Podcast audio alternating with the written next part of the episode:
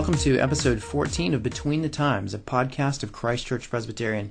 My name is Ross Hodges, and I'm here with my brothers, Dr. Gabriel Williams and Reverend John Payne. And we are uh, now about eight weeks removed uh, from some tragic events uh, that took place in Charleston. Uh, June 17th, uh, the evening of June 17th, Dylann Roof, a white supremacist, uh, walked into uh, the historic Emanuel AME Church in downtown Charleston, sat with uh, some black brothers and sisters during a prayer meeting, and then uh, opened fire and killed nine of them, murdering them in cold blood after they had welcomed him to their uh, gathering. And even though it's been only eight weeks, the news media has now moved on. They're talking much more about Donald Trump um, than pretty much anything else. Uh, but we have not moved on, have we, brothers? No, no. we haven't. We are here. We are in Charleston. Uh, Charlestonians have not forgotten. Um, and we wanted to, to take some time today and talk about this, how this has impacted our community, um, our lives, uh, our churches, mm-hmm. um, and, and where we go from here. Okay. So I, I guess I'll start here. So one of the things that we do know about living in Charleston is that we walk by Emanuel AME almost on a regular basis. And we still see many individuals dropping off flowers. We still see cards and notes. We still see people praying at Emanuel AME at this mm-hmm. point. And so for Charleston, this isn't just a blurb in the news that has passed on. This is something that has deeply affected the actual community. But what's been most encouraging has been the response from the churches in the community. And when you consider the fact that this is still a southern city, there's still yeah. a sense in which people believe that we are deeply separated on matters of race here. The most beautiful aspect that we saw was that we saw the church united. Mm, so right. we did not see a black church and a white church after Emanuel AME occurred. We saw a community of believers and churches working together to comfort the families uh, at Emanuel AME. We saw individuals raising money for the funerals. We saw mm-hmm. individuals comforting the actual families. We saw people who probably don't ordinarily go downtown, going downtown simply to pray with members of the church.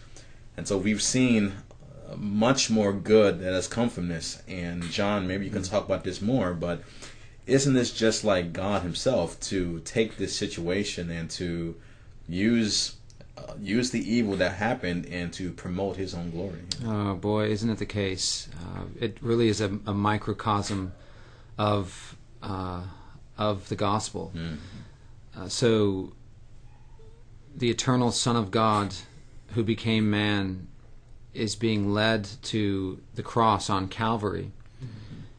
and he's being spit upon and mocked mm-hmm. and beaten, a crown of thorns placed on his brow and he's laid down on this cross and he's nailed to it and they lift him up and he's bleeding and dying. And you look at that and you think what good could come out of this? Mm.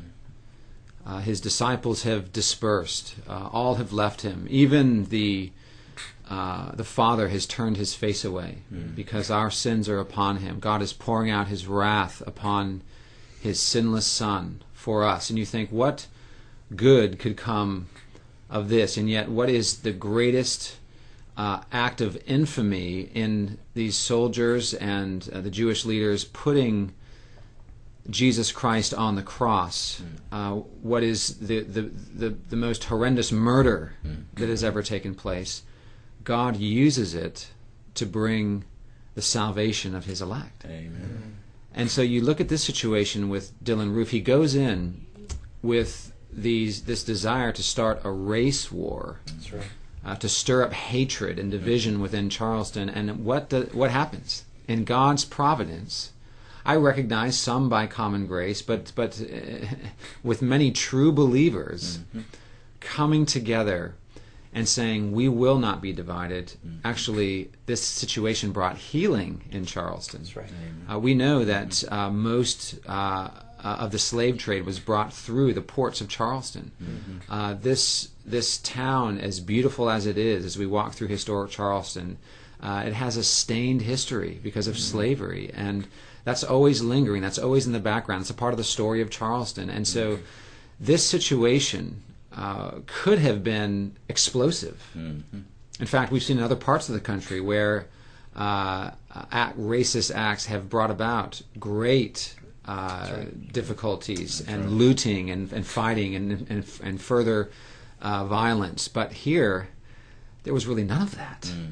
And what you had was a community coming together. And I'll, I'll never forget going down there a couple of days after the murders, going down to the steps of the AME church, and with about three or four hundred, five hundred people there, uh, mostly uh, African Americans, and praying with them and singing with them. And I was overwhelmed with emotion a number of times as we were singing uh, gospel songs, some of which I knew, Brooklyn Tabernacle Choir, uh, which I which I was so blessed to be singing those, and uh, to hear some of the voices. I thought I think I'm surrounded by professional singers here, and uh, to to know that just a few steps away from where we were praying and singing, uh, these dear brothers and sisters during a prayer meeting were killed, and yet here we are praying, giving praise to God, praying for the families, united, blacks and whites together uh, in the service of our Lord. It was a moving, moving time.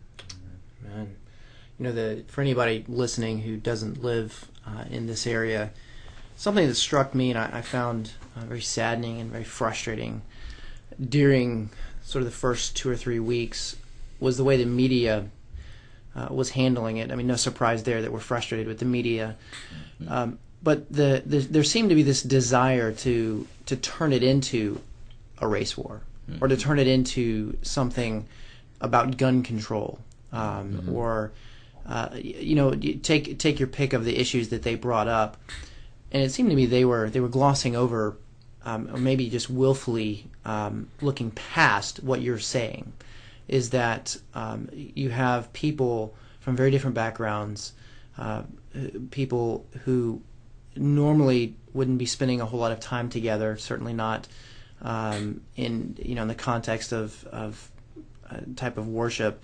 Um, but this bringing them together, and how uh, there's a Facebook tag that said something that instead of a race war, um, Dylann Roof unwittingly started a grace war.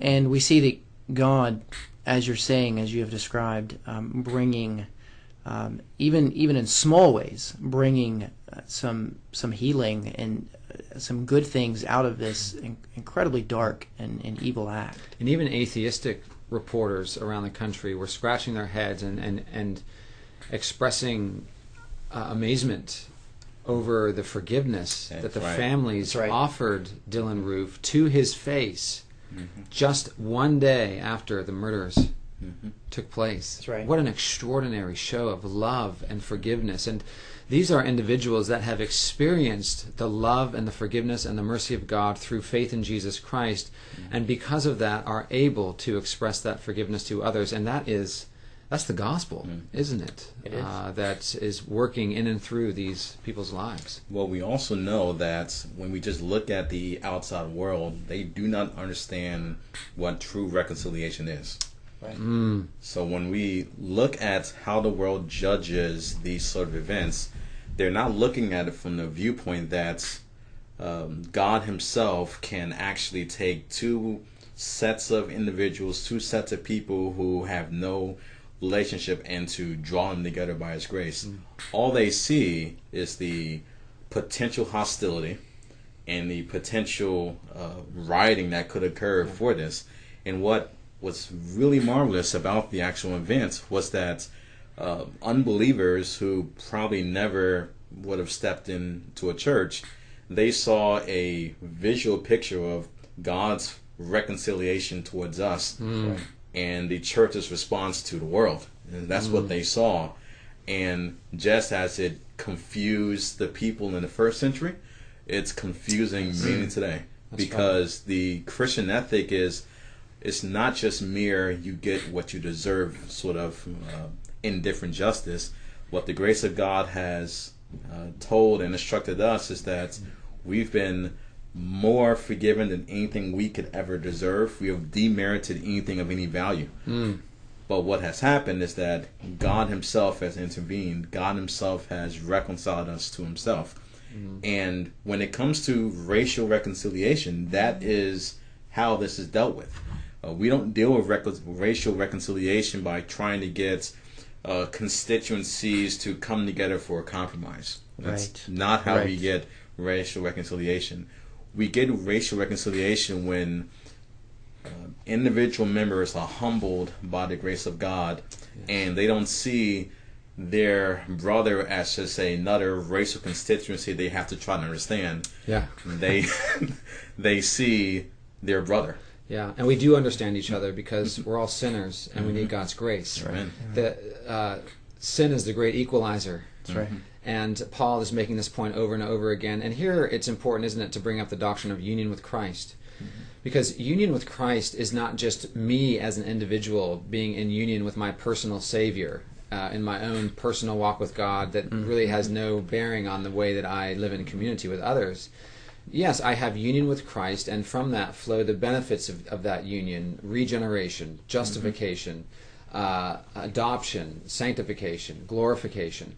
But my union with Christ is not just me and Christ, it's me and Christ and the body of Christ, which are all of the members mm-hmm. in union. And everybody so, who's been adopted. Yeah, mm-hmm. everybody who is in Christ is united. So we give thanks to God not only for union with Christ, but union with one another in Him. Mm-hmm. And that's people of all colors and backgrounds and mm-hmm. ethnicities who have put their faith and their trust in Him. In Ephesians chapter 4, it calls us uh, to walk in a manner worthy of the calling to which you have been called. So walking in a manner worthy to which we have been called in the gospel with all humility and gentleness, with patience, bearing with one another in love. Now listen, eager to maintain the unity of the Spirit in the bond of peace, because mm-hmm. there is one body and one Spirit, just as you were called to the one hope that belongs to your call, one Lord, one faith, one baptism, one God and Father over all, who is over all and through all and in all. Amen. And that's blacks, whites, uh, uh, people from all different backgrounds, languages, nationalities, ethnicities. We are, if we are in Christ, we are united to Him together, and that that's the message that this sends, isn't it? Mm-hmm. That uh, there is reconciliation with God, but with one another in Him. Mm.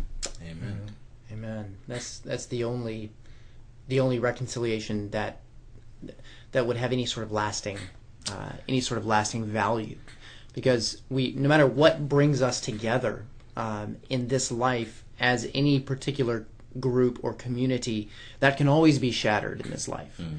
and whether it's blood or whether it's a you know a, a university and whether it's a, a, team whether it's even um, you know the you read biographies of people who have been in the military and they're they're very very unified with the people that they're serving with all of that can be shattered and will be shattered mm-hmm. by sin mm-hmm. in some way or another but the union that we have with Christ and in Christ with one another, that can never be broken. Amen. Amen. Well, this has been a great discussion uh, regarding uh, these events that, of course, were terrible and broke our hearts when they took place, but we give mm-hmm. praise to God. Uh, for the way that he has used it uh, amazingly, Amen. counterintuitively, to bring healing and blessing to the Charleston community. Continue to pray for the Charleston yes. community mm-hmm. and ways that we can continue to reach out to one another in love. Well, we hope you've enjoyed this episode of Between the Times. We look forward uh, to next time.